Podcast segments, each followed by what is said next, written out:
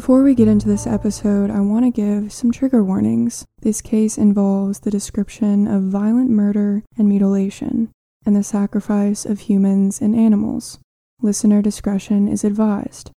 Alright, that was your warning, so here we go. Adolfo Constanzo is considered one of the most grotesque and terrifying cult leaders of the late 20th century. His victims met their gruesome fates through ritualistic torture, one of Adolfo's methods was ripping out their hearts, boiling them, and consuming it. The remains of over a dozen mutilated victims were found in and around Mexico City, presumably the victims of this cult. In addition to this, 15 bodies were unearthed at a ranch in Matamoros, Mexico. Adolfo's morbid accomplishments stretch beyond a cult leader. He was a self proclaimed sorcerer a godfather. His bloody sacrificial displays attracted wealthy drug dealers, hitmen, and notable people in high society and law enforcement. The downfall of Adolfo Constanzo's cult would come after abducting the son of a prominent Texas family, Mark Kilroy. This would finally bring an end to the narco Satanists, the Matamoros human sacrifice cult, and Adolfo de Jesus Constanzo. To start, I'm going to paint a horrifying picture for you, using the prologue of Edward Humes' Buried Secrets. It serves as an introduction to his book about the cult, and more specifically, the murder of Mark Kilroy. The priest he references throughout is Adolfo Constanzo. Quote, in the guttering candlelight inside the temple, the priest squatted, and listened to the steady dripping. The satisfaction he should have felt at the sound was absent. He stared at the offering, the duct tape still covering the now lifeless eyes, while the mouth remained free, so the man could scream his pain and terror as he died. Except he had not screamed, and that was the problem. It was important that the offering die in confusion and pain, and most of all, in fear. A soul taken in violence and terror could be captured and used by the priest, turned into a powerful, angry servant that would wreak horrible revenge on the priest's enemies. This was the essence of his witchcraft, the dark heart of his religion, Palo Mayombe. Always before, the offerings had screamed, at the slice of the knife or the hack of the machete, sometimes merely at the thick smell of death that rushed at them when the priest opened the door to his small dark temple, a vile smell that erased any hope of salvation. But this time they had chosen a hard man, a drug dealer, a man who practiced his own sort of violence. He had stubbornly refused to lose control. And even after those eyes had filmed over in pain, even after the priest had covered them with tape to bring on the terror of blindness, still, the man refused to scream. In the end, the priest was the one who cried out, shrieking in frustration at the man who died in silence, even after the priest began skinning him alive. No, the gods would not be pleased with this one, nor could this soul be bent to the priest's will. He lost. For the first time ever, he had lost. Silence filled the little temple now marred only by the dripping of blood, slowing, almost stopped. He rose and spat on the corpse. Then the priest took a deep breath, opened the door, and called to his followers to get rid of the body. Next time, bring me an American, a young American, a student, someone blond and soft, Adolfo told his followers. Yes, Padrino, his followers agreed eager to please this dark, deadly man, their padrino, their godfather. They would do it that night. As soon as they buried the body, they would drive to Matamoros and do it. They would find some drunken college student on his spring break and take him here. Adolfo told his flock, Bring me someone I can use, someone who will scream. Shortly after his birth, Mark Kilroy and his family moved down to Santa Fe, Texas. Mark excelled in athletics and academics, placing 14th in his high school class. After graduating in 1986, he attended Tarleton State University with a scholarship for basketball. Sometime later, he shifted his attention to academics and transferred to the University of Texas at Austin for pre med. In March of 1989, Mark Kilroy and three friends traveled to South Padre Island for spring break. Although their hotel was on the island, the prime location for spring breakers was just across the border in Matamoros, Mexico. At this point, the city was flooded with thousands of young American tourists. Mark and his group's routine was to park their car near the Gateway International Bridge and cross into Mexico on foot. On March 13th, Mark and his three friends crossed the border around 10:30 p.m., where they bar hopped and attended Miss Tan Line contests. At 2 a.m., the group was ready to head back to South Padre Island. However, they were a little split up. Two of them stepped out of the bar and saw Mark talking to a woman from the Miss Tanline contest. They then started walking to a restaurant close to the border, assuming Mark and Bill Huddleston would catch up together. Except they weren't together, and Bill assumed Mark was with the other two so he made his way to the restaurant by himself. Mark wasn't there. The three went back to Matamoros and searched the streets for hours, juggling through possible theories of where their friend could really be. Maybe he already walked back to the car.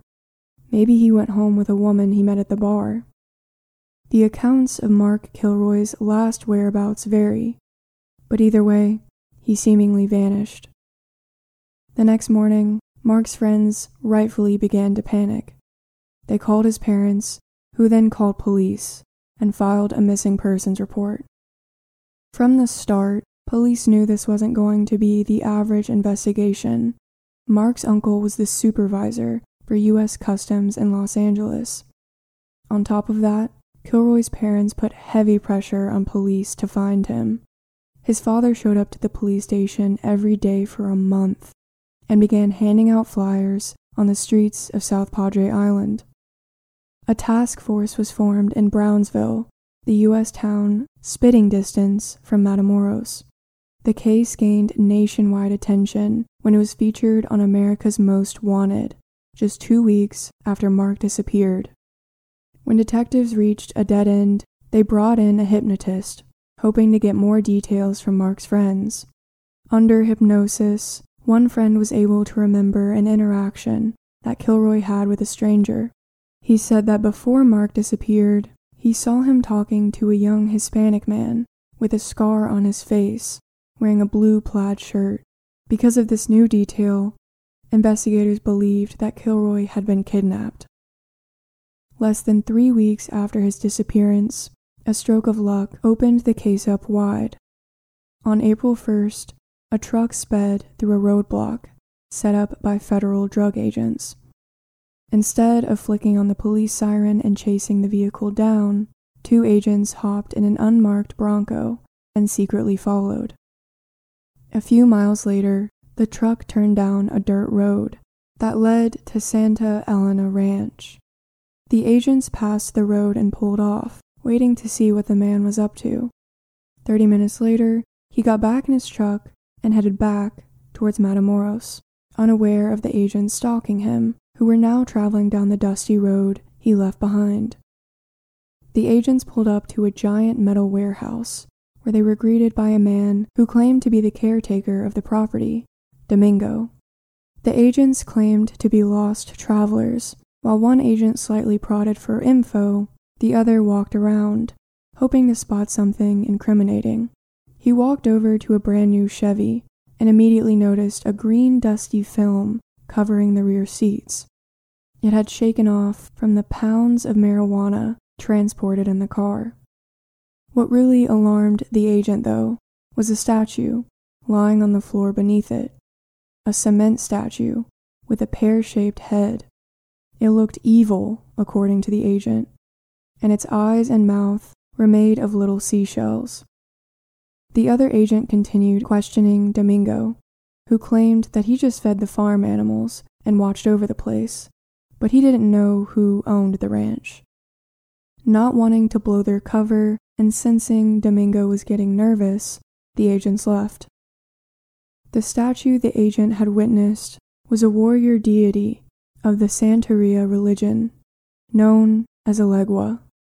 Elegua is viewed as the guardian of the crossroads and thresholds, and it's common for his figure be placed in homes behind doors. In this case, the drug trafficker had placed the cement head in his vehicle to protect him, and he believed that his offerings to Elegua were enough to make him bulletproof and invisible to police. That's why he carelessly blew through the roadblock he truly thought Elegua made him invincible. After all, he wasn't just offering four legged animals to the deity, he was bestowing the ultimate gift human sacrifice. One of the federal agents knew who was driving that truck little Serafin Hernandez, a college student in his 20s named after his father, who I will call Big Serafin for clarity's purposes. The Hernandez family ran a drug trafficking business that was moderately successful. That was until Big Serafin's older brother, the leader, was shot, and their connections died with him. Their nearly 400 acre marijuana farm had been burned down by drug agents as well. Authorities thought that they had ended the Hernandez family. But now, here's little Serafin driving a brand new Chevy, smuggling drugs, with a new ranch and religion. The agents asked around town and quickly learned that the Hernandez family was thriving and very vocal about their priest, their godfather, Adolfo Constanzo. On Sunday, April 9th, federal drug agents raided Santa Elena Ranch and one of the Hernandez family homes. They discovered drugs, guns, but no bodies. At least, not yet. Little Serafin Hernandez and three other gang members were arrested, but they weren't phased at all. After three hours of interrogation from police, they were still laughing at them. The following morning, Domingo, the caretaker, showed up to the ranch unaware of the arrests. Agents were waiting there and quickly arrested him. This was the gang's weak point. Domingo didn't believe in black magic. He didn't believe in the protection of the Hernandez clan. And he was about to reveal the dark secrets agents had been completely unaware of human sacrifice. Domingo confessed to agents that a blond American boy had been taken to the ranch weeks ago. Instantly, Mark Kilroy popped into the agent's head. He showed Domingo a photo of him, who confirmed without hesitation. That was the man the gang had killed. Confronted with the agent's newfound info about Kilroy, little Serafin Hernandez was the first to crack. He told them they had lured him into a truck, promising a ride across the bridge to South Padre Island. Instead, Mark Kilroy was blindfolded, bound with duct tape, and driven to the ranch. They promised him he wouldn't be hurt. The next evening, Adolfo arrived with over a dozen of his followers and gathered into their makeshift temple. The followers stripped off his clothes, dragged him inside, where Adolfo began his ritual. He beat, tortured, and sodomized him before opening his skull with the final blow of his machete. For his final act, he scooped out Kilroy's brains and placed it in a magical cauldron called the Nganga. Little Serafin stated, We did it for success. We did it for protection. He told us killing would bring us power. He told us our souls were dead. When that happens, you can do anything to anyone. Over the course of five hours, he told the agents his gang belonged to a voodoo sect led by their godfather, Adolfo Constanzo. Quote, Adolfo is very powerful, very smart. He runs our business in Matamoros. He has connections all over Mexico. Movie stars go to him, congressmen. We did whatever he asked. It's our religion, and if we didn't do as he said, he would kill us, or worse. Even after confessing to drug smuggling and murder, little Serafin believed that he was protected and that somehow he'd get out of this unscathed. Two days later, a fleet of Mexican and American federal drug agents returned to Santa Elena Ranch to inspect the temple, which was just 300 meters out behind the warehouse. They'd never thought to look there. This is how the temple is described in Humes' book. Inside the shack, two candles still burned on the floor. Someone had been there to light them that morning. Next to the candles were four small kettles, one containing the glassy eyed, severed head of a goat, another holding a dead rooster. In the others lay a rotting turtle, twigs, coins, gold beads, and the grim statue of Elegua. Scattered on the floor around these pots were dozens of half smoked La Palma cigars, empty rum and tequila bottles, chili peppers, and pennies. From a roof beam dangled two bloody wires, twisted into loops the diameter of human wrists, tools for hanging the dead so their blood could be drained. Covering everything in the shack were spatters of sticky, black blood. Most of the objects in there were strange to the agents, but if they recognized nothing else from the bizarre rituals practiced in this place, they recognized the blood. Near the center of the shack squatted a large cauldron, crammed with 28 wooden sticks. They were branches cut in arcane ceremonies and used in the rites of Palo Mayombe. The palos, or sticks, were plunged into a dark liquid inside the cauldron, mixed in with shells, railroad spikes, bones, peppers, garlic, an Akasi bow and arrow, scorpions, spiders, a dead black cat, and other objects not readily identifiable, dead things, and pieces of dead things. A black pulpy mass floated in the middle of it all, flecked with fragments of white bone and strands of hair. Recalling little Serafin's confession, agents realized the black thing was a rotting human brain. Little Serafin pointed to the cauldron and said, This is Adolfo's Nganga. This is where the spirits live. This is where Mark's brain is. The agents knew exposure to this dark temple would be profound, whether they believed in its magic or not so they came prepared with a ritual of their own an exorcism. After a bullet was fired into the air, a curandero charged into the shack and started knocking over the sacred objects. Bottles were smashed, bowls and plates kicked, driving the evil spirits away. The Mexican agents there refused to enter until the exorcism was completed. Now, it was time to recover Mark Kilroy's body. Serafin led the agents to a length of wire running from a lumpy patch of dirt and said, It's attached to his spine. It wasn't a marker. It was so the cult could remove Kilroy's spine once he fully decomposed, then clean it and make it into a necklace.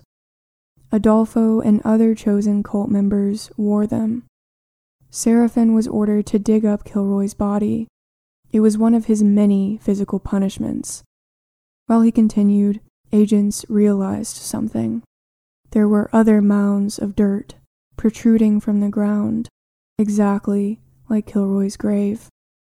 The lead detective wanted to confirm his suspicions. From the grave, Serafin said, Yes, there are more bodies. Agents were here to retrieve one body and had accidentally stumbled into a mass grave. The digging continued, now with a heavy machine and a morgue truck parked nearby. Eight additional graves were discovered. One of them held a stack of three bodies. Thirteen victims total, including Mark Kilroy. All of them were male. Across the border in Brownsville, Texas, agents descended on a holiday inn where Adolfo had been staying. He and his loyal followers had already fled. Now we're going to look into the past of the cult's creator, their leader, Adolfo de Jesus Constanzo. On November 1st, 1962, he was born in Miami to a 15 year old Cuban immigrant. His mother, Delia, had two more sons, all with different fathers, and later on, a daughter. At six months old, Adolfo was blessed by a Haitian priest who practiced Palo Mayombe, the same religion he would come to utilize in his cult. The priest told his parents, quote, The child is a chosen one. He is destined for greatness, for power.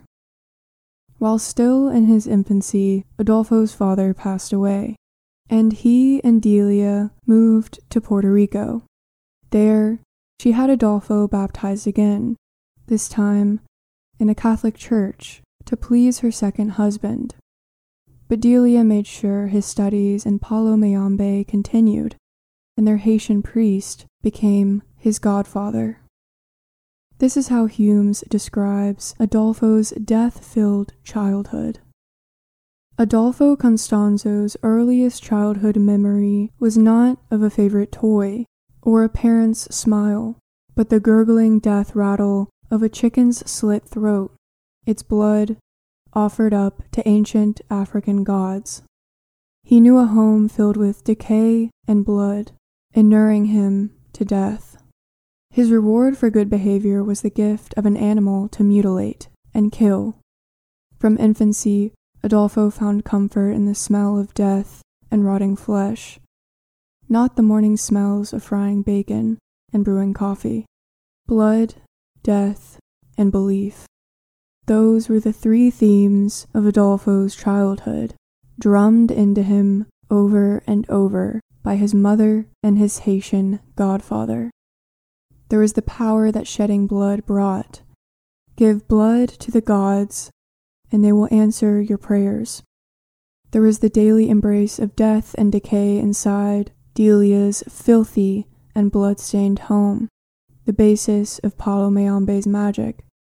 Above all, a Palero must relish in the stench of decomposing flesh, for he must take the evil spirits of the dead inside him, becoming possessed by them. And finally, there was the firm conviction that non believers were more worthless than the animals sacrificed at Delia's altar. No difference.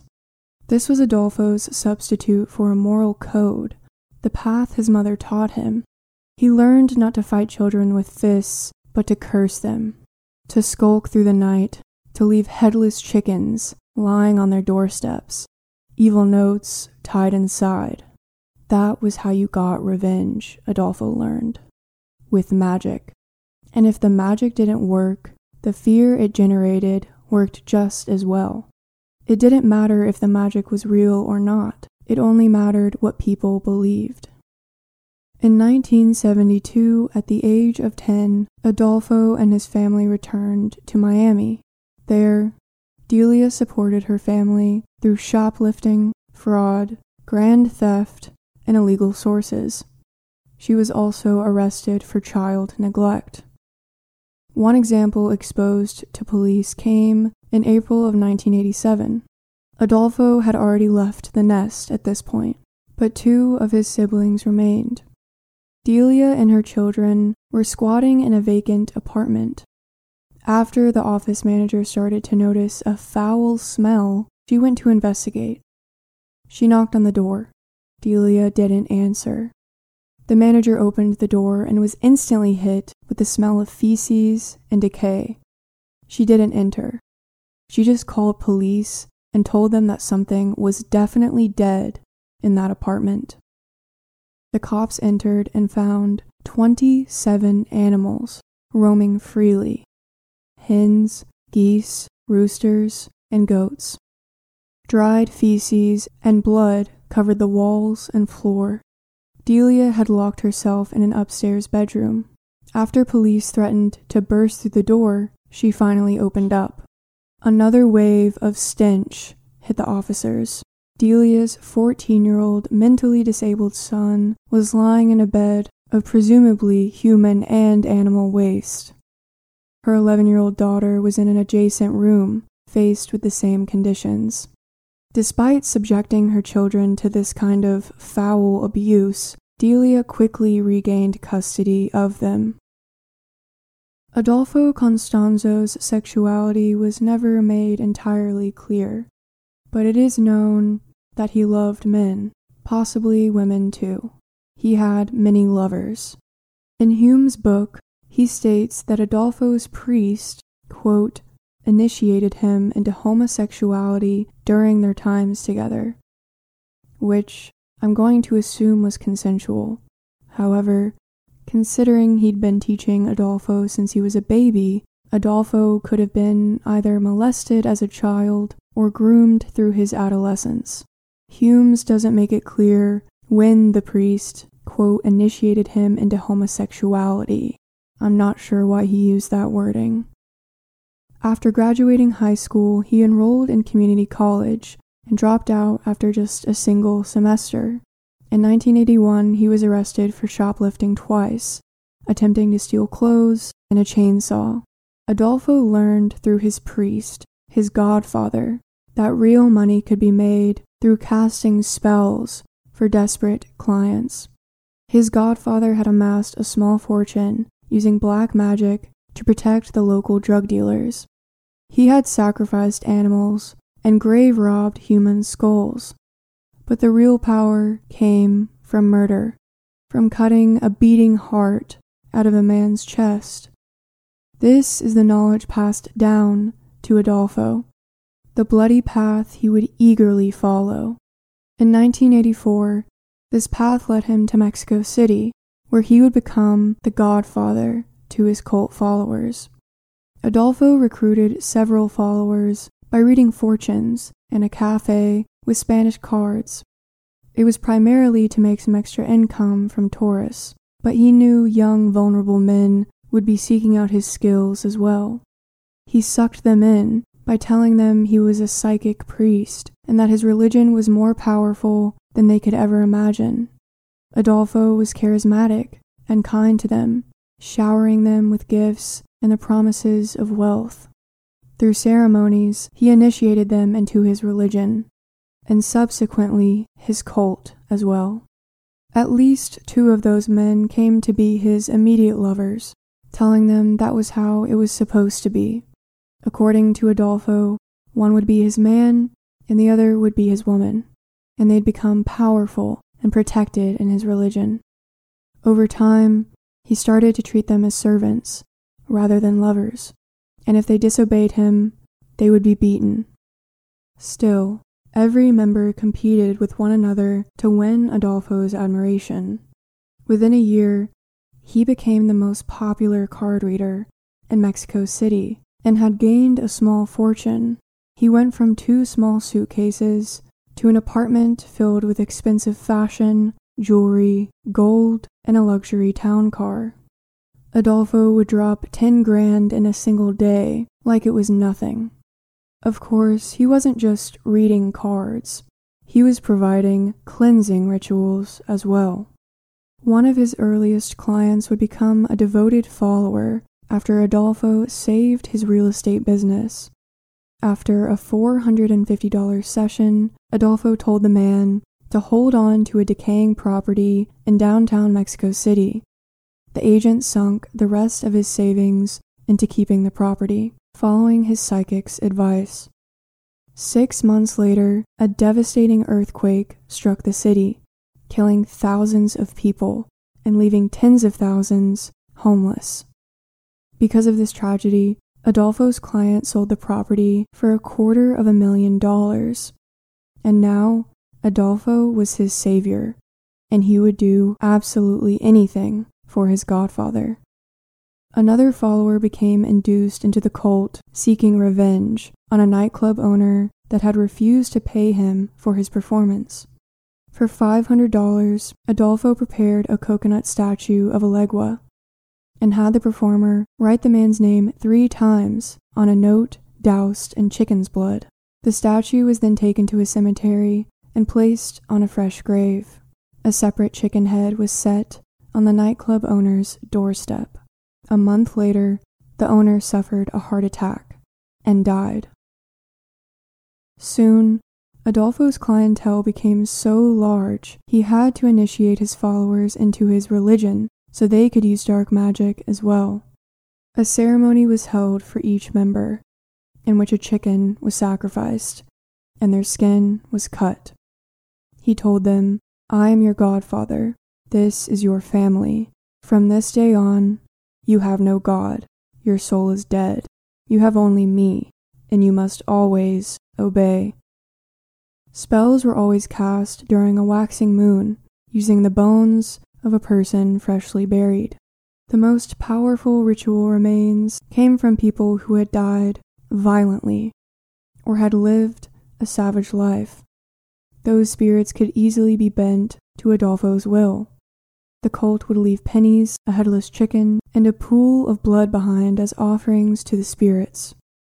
The bones, wrapped in black cloth, were then brought to a back room and placed at the altar. This is Humes' telling of one ceremony, collected in part from the cult's followers' descriptions during testimony. He carefully placed the remains before the altar, then he threw himself to the floor as his followers stood in a ring around him, chanting the patois invocations he had taught them for this occasion. Omar covered Adolfo with a white sheet, then surrounded him with four lit candles, as if he was being laid out for burial. This is how the Palero welcomes the dead inside him. One of the followers then placed seven heaps of gunpowder on the blade of a sharp knife. He held the blade above one of the candles, then waited, motionless like the others in the room. After long, tense moments, Constanzo's face contorted and turned red, while his body remained rigid, veins swelling in his neck and arms. His fists clenched so hard, small moons of blood appeared under his manicured fingernails. His face became a sculptured mask of agony, skull like and contorted. The dead man's spirit was taking possession of him, moving from the dirt cake skull to the Godfather. Constanzo had told his followers this would happen. Now it seemed they were witnessing spirit possession of their leader. Quickly, as his godfather had instructed him, Omar addressed the spirit. Do you agree to work for the godfather, to live in his nganga, to serve him as your master? A voice unlike any of them ever heard squeezed through Adolfo's clenched teeth in reply. The voice was rasping and sibilant, a voice no living thing should have. Yes, I will serve. Had the voice of the spirit said no, it would not serve, the skull and bones would have to be reburied, and the whole process begun again. The human remains were tossed into the iron cauldron, followed by a piece of paper with the dead man's name and several coins. The following was thrown in there as well cemetery dirt, a roasted turtle, railroad spikes, a goat's head, deer antlers, peppers, spices, garlic, poisonous bugs, coconut shells, a boiled black cat, and numerous other ingredients. In some of Adolfo's early journals, found later by police, he documented 31 regular clients who paid up to $4,500 for a single ritual. They included musicians, artists, actors, drug traffickers, business owners, and even a veteran Mexican policeman named Ventura. He'd been the first commander of the Mexican Federal Judicial Police, equivalent to the position of an FBI director in the U.S. In 1985, Ventura became one of the most powerful lawmen in Mexico, all while handing over thousands of dollars to Adolfo for cleansings, mystic protection spells, and fortune readings. He and another policeman would become devoted followers. They came in handy when Adolfo started casting spells for powerful drug dealers. The stakes were different with these clients. If Constanzo told them to move drugs at the wrong time or place, his clients would lose millions of dollars, and for that, they'd have his head. Now that he had some officers on his side, they would make sure the shipments were successful by bribing officers to stay away. But the money wasn't coming in fast enough. Adolfo and his cult wanted more, so they partnered with a powerful gang of cocaine smugglers, the Calzada family. The family owned a fire extinguisher business located in a two story building called FM Associates. It was just a front so they could store tons of cocaine. Adolfo and the Calzada family were formally introduced in September of 1986, three years before the murder of Mark Kilroy. However, months into their arrangement, Constanzo was hungry for more. He believed he deserved far more than what the Calzadas were paying him. He wanted to be a partner and receive half of their overall incoming wealth. Guillermo Calzada, the leader of the gang, didn't think Adolfo deserved it. He declined, refusing to give any more money over to his spiritual advisor. The conversation turned into a screaming match, in which Guillermo ordered him out and to never come back. Adolfo was escorted out by his security guard. He was humiliated and didn't take the rejection well. In Adolfo's eyes, it was a strike at his manhood, his power, and his authority. Days later, he called Guillermo up to apologize, begging for his forgiveness. He explained that an evil force had come over him, causing him to act irrationally, and the evil spell may have passed on to Calzada as well. Adolfo would provide him a cleansing, a special ceremony free of charge, to dispel any negative energy that could remain. The ceremony would be a gift, and he should bring the whole family to participate or the magic wouldn't work. On April 30th, 1987, seven people of FM and Associates gathered in Calzada's living room, including Guillermo, his wife, mother, maid, bodyguard, business partner, and secretary. Adolfo prepared a ceremonial altar with a crate of eggs, several religious figures, candles, and two live chickens. Dressed in white, Adolfo began chanting and pointing at everyone in the ring around him. The only word they could understand was enemies.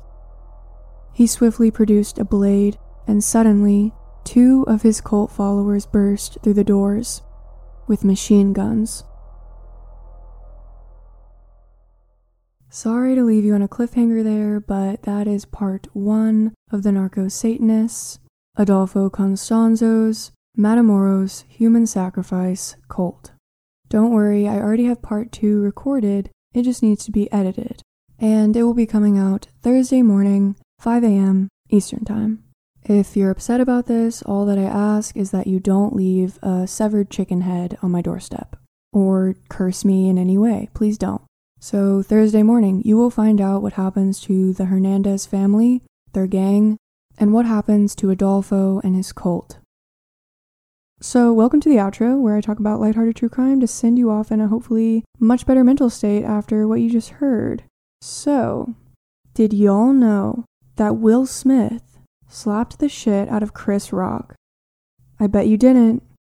It's not like it's been on every single major news channel for the past 24 hours. But if you're one of those few people that don't know about it, here is the audio of exactly what happened.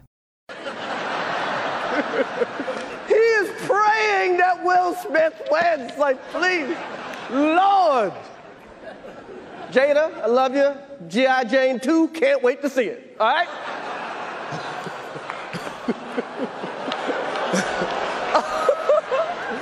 that was a that was a nice one. Okay. I'm out here. Uh oh, Richard. oh, wow. Wow. Will Smith just smacked the shit out of me. Keep my wife's name out your fucking mouth. Wow, dude. Yes. It was a G.I. Jane jump. Keep my wife's name out your fucking mouth. I'm going to, okay? I could, oh, okay. That was a greatest night in the history of television. Okay. Okay. The Academy released this statement about the incident. The Academy condemns the actions of Mr. Smith at last night's show. We have officially started a formal review around the incident and will explore further action and consequences in accordance with our bylaws, standards of conduct, and California law. So, 20 minutes after Will Smith snapped on Chris Rock, he won his first ever Oscar for Best Actor. This is the speech he gave while tearing up a little bit. And the Oscar goes to. Will Smith!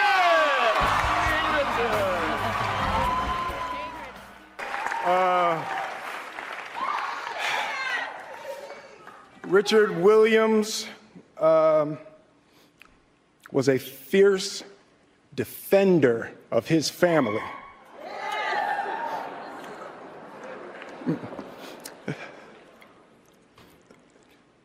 Denzel said to me a few minutes ago, he said, At your highest moment, be careful, that's when the devil comes for you.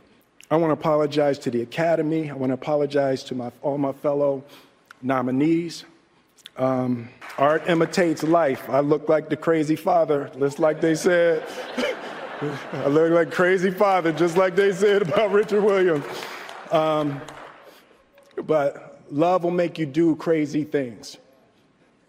Um, thank you for this honor. Thank you for this moment. And thank you on behalf of Richard and, and Oracene, the entire Williams family. Um, thank you. Uh, uh, hope the Academy invites me back. Thank you. Chris Rock has reportedly declined to press charges. Alright, that's all. I hope you have a good morning, evening, or night. And don't forget to tune in next Tuesday for another episode. Click that little notification bell so you don't forget. Okay. Goodbye.